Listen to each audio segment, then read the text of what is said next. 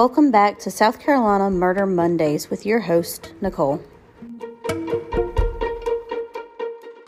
Not all names will be added for safety and privacy reasons to protect all the families.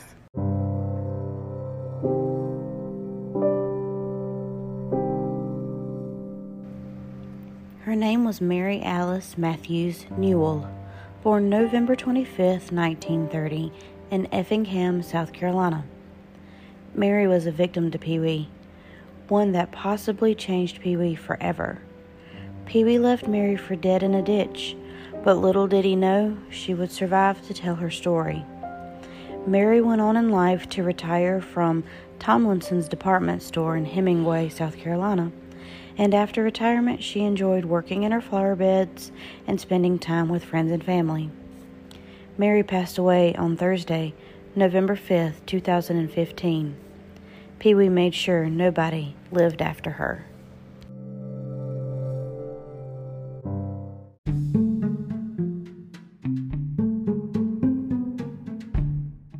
They call themselves neck gators, is what the people call themselves. Prospect was like any other town and community.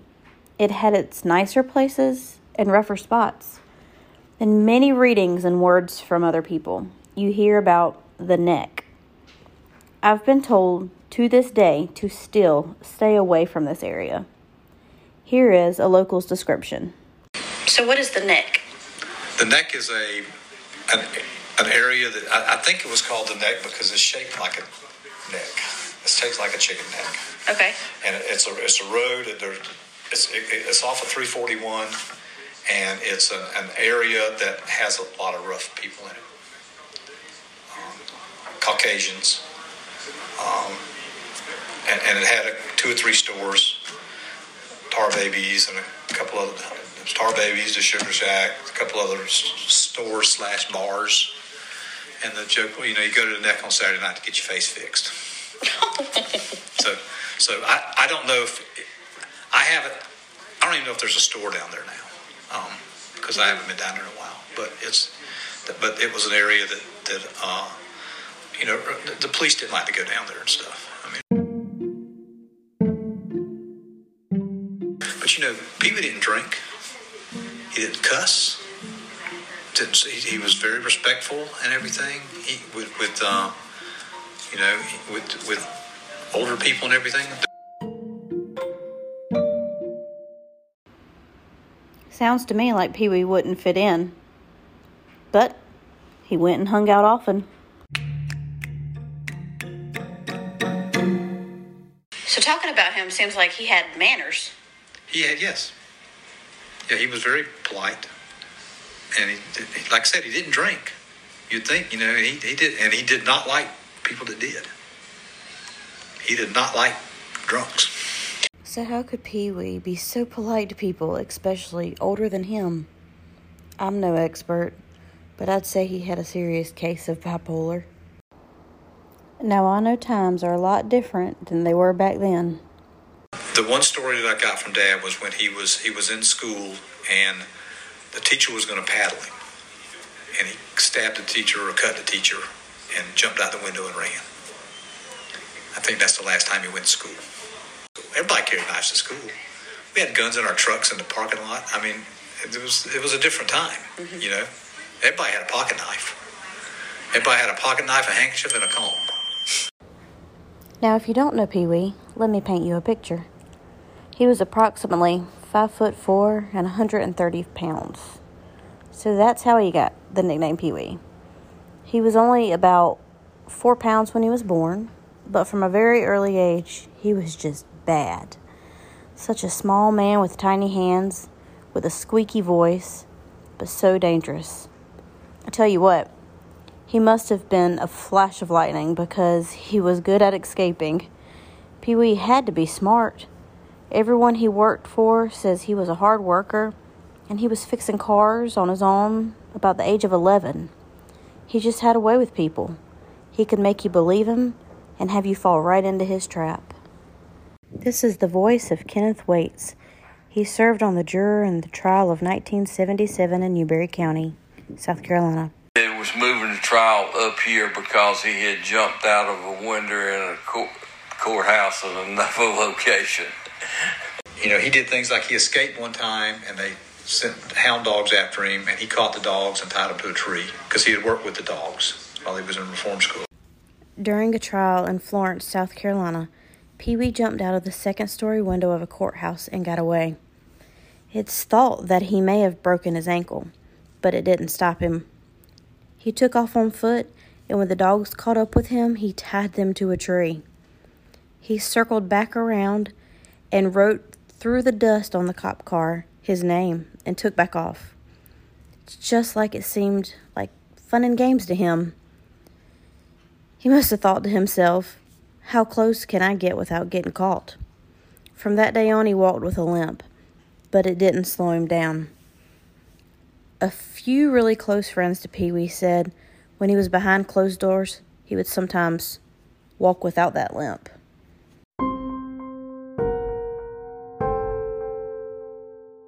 He and a guy I knew, um, and I knew this guy, I knew him growing up. He and a guy I knew were paid money.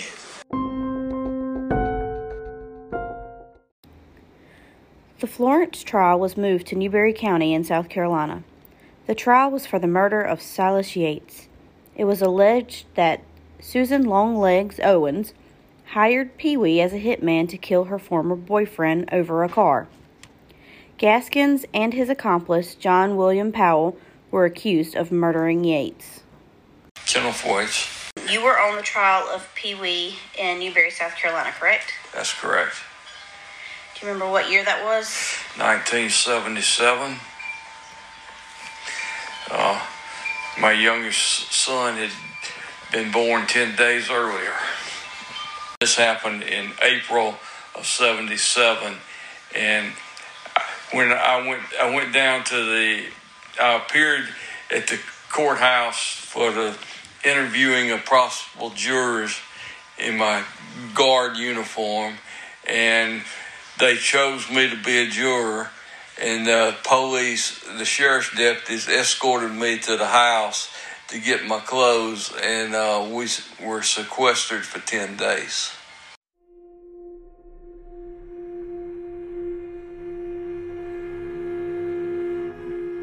I gained 10 pounds in 10 days. Being away from home and uh, my family. Did he look like he cared? Not really.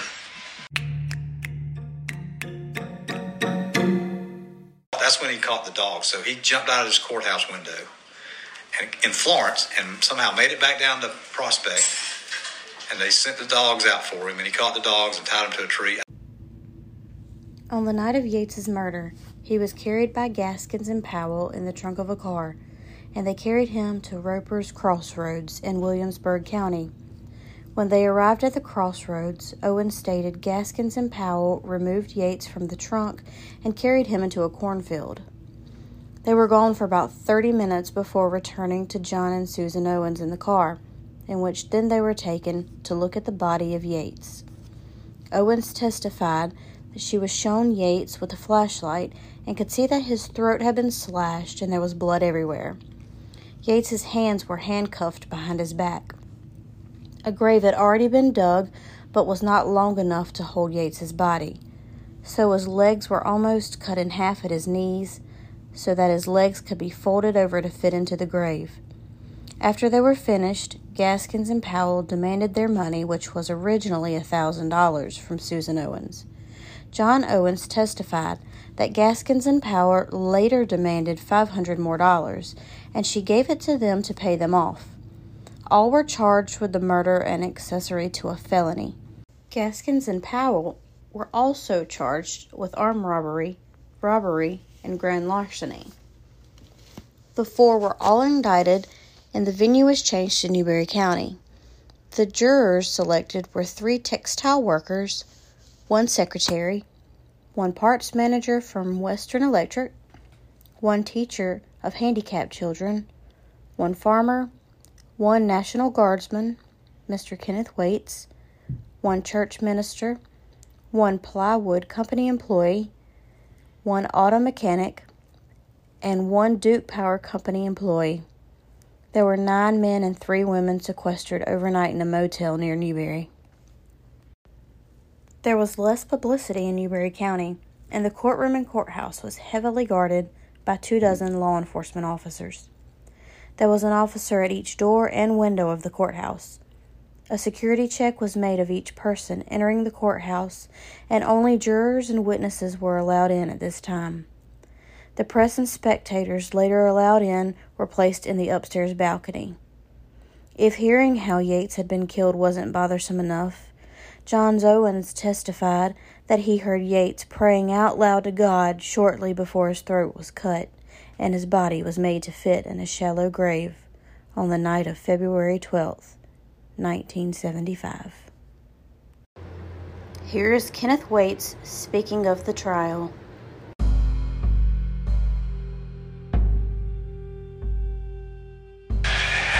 I remember that there was, it, when they opened the, the trial, they had four defendants. I believe it was four. Uh, and Susan Longleg Kipper Owens, uh, her boyfriend Pee Wee, and his accomplice. And they all pled not guilty to start with. And as the trial progressed, uh, the other three ended up pleading guilty. And Pee Wee said that he was not guilty he got on the stand and said, I killed this one, I killed this one, I killed this one, I killed this one, but I didn't kill the ones y'all said I killed. Now, supposedly, Susan Owens had hired him to kill uh, Barnwell Yates, and that uh, they, uh, Pee Wee and this other, the other man helped Barnwell Yates while Pee Wee cut his throat. And then they went back to the car and got Susan and her boyfriend to go out and make sure that to verify that he had killed them. And then they went back to his trailer and had a bloody steak. Pee Wee had a bloody steak.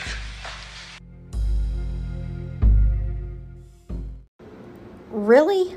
A bloody steak right after he brutally murdered someone? Only a true psychopath could act like this. Just the thought of food when on this topic churns my gut. And to think he slept every night like a baby and said he had no remorse whatsoever. Sometimes I think he had to have feelings because he buried his niece deeper than others, and it was said he gave her a quote, proper burial, end quote. But who knows? Either way, he's just sick. The next voice you'll hear is Newberry County Sheriff Lee Foster. But, you know, there are other people out there like him. Right. Uh, but, I mean, the whole thing is, is kind of like, uh, uh, you know, like Silence of the Lambs and Clarice, that you've got this uh, bizarre human being that would kill somebody without any remorse. Um, truly, uh, you know, having been a college student and you were taking you know different courses you you, you were kind of attuned to stuff like that and he was truly in my opinion uh, uh, a psychopath but he also was a sociopath which is uh, probably one of the more dangerous people that do it that you know sociopath just has no feeling at all and I, I, I took it from just my impression of him then and what I read about him later is that, I mean, he could care less. I mean, that was, you know, he had a calling and that's what he was going to do. Do you think he could have been different, or do you believe that people are truly born evil and they cannot be changed? I do. And Pee Wee was one of those. Again, I tell you I'm no doctor. However, I do believe people can be born evil. I understand there are people raised horribly, and then there are those who just snap but Pee Wee was just evil from day one. At a young age, Pee Wee was harming animals and pulling legs off of frogs to see if they could walk. I get boys will be boys, but what I'm about to say next will help you better understand why I think he was born this way and not raised this way. Pee Wee was born in 1933. He remembers going to a carnival around 1937. Yes, that makes him only four years old. He remembers a snake in a cage, a king cobra to be exact, being fed a live rat. He also remembers everyone's reactions and looks on their faces of horror, but Pee Wee stood there with a heart on. He said, quote, I knew what I had seen was somehow special and important, even though I didn't know why. End quote.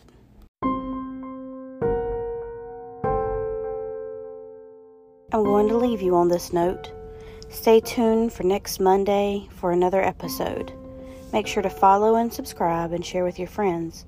Special thanks to our guest for this episode.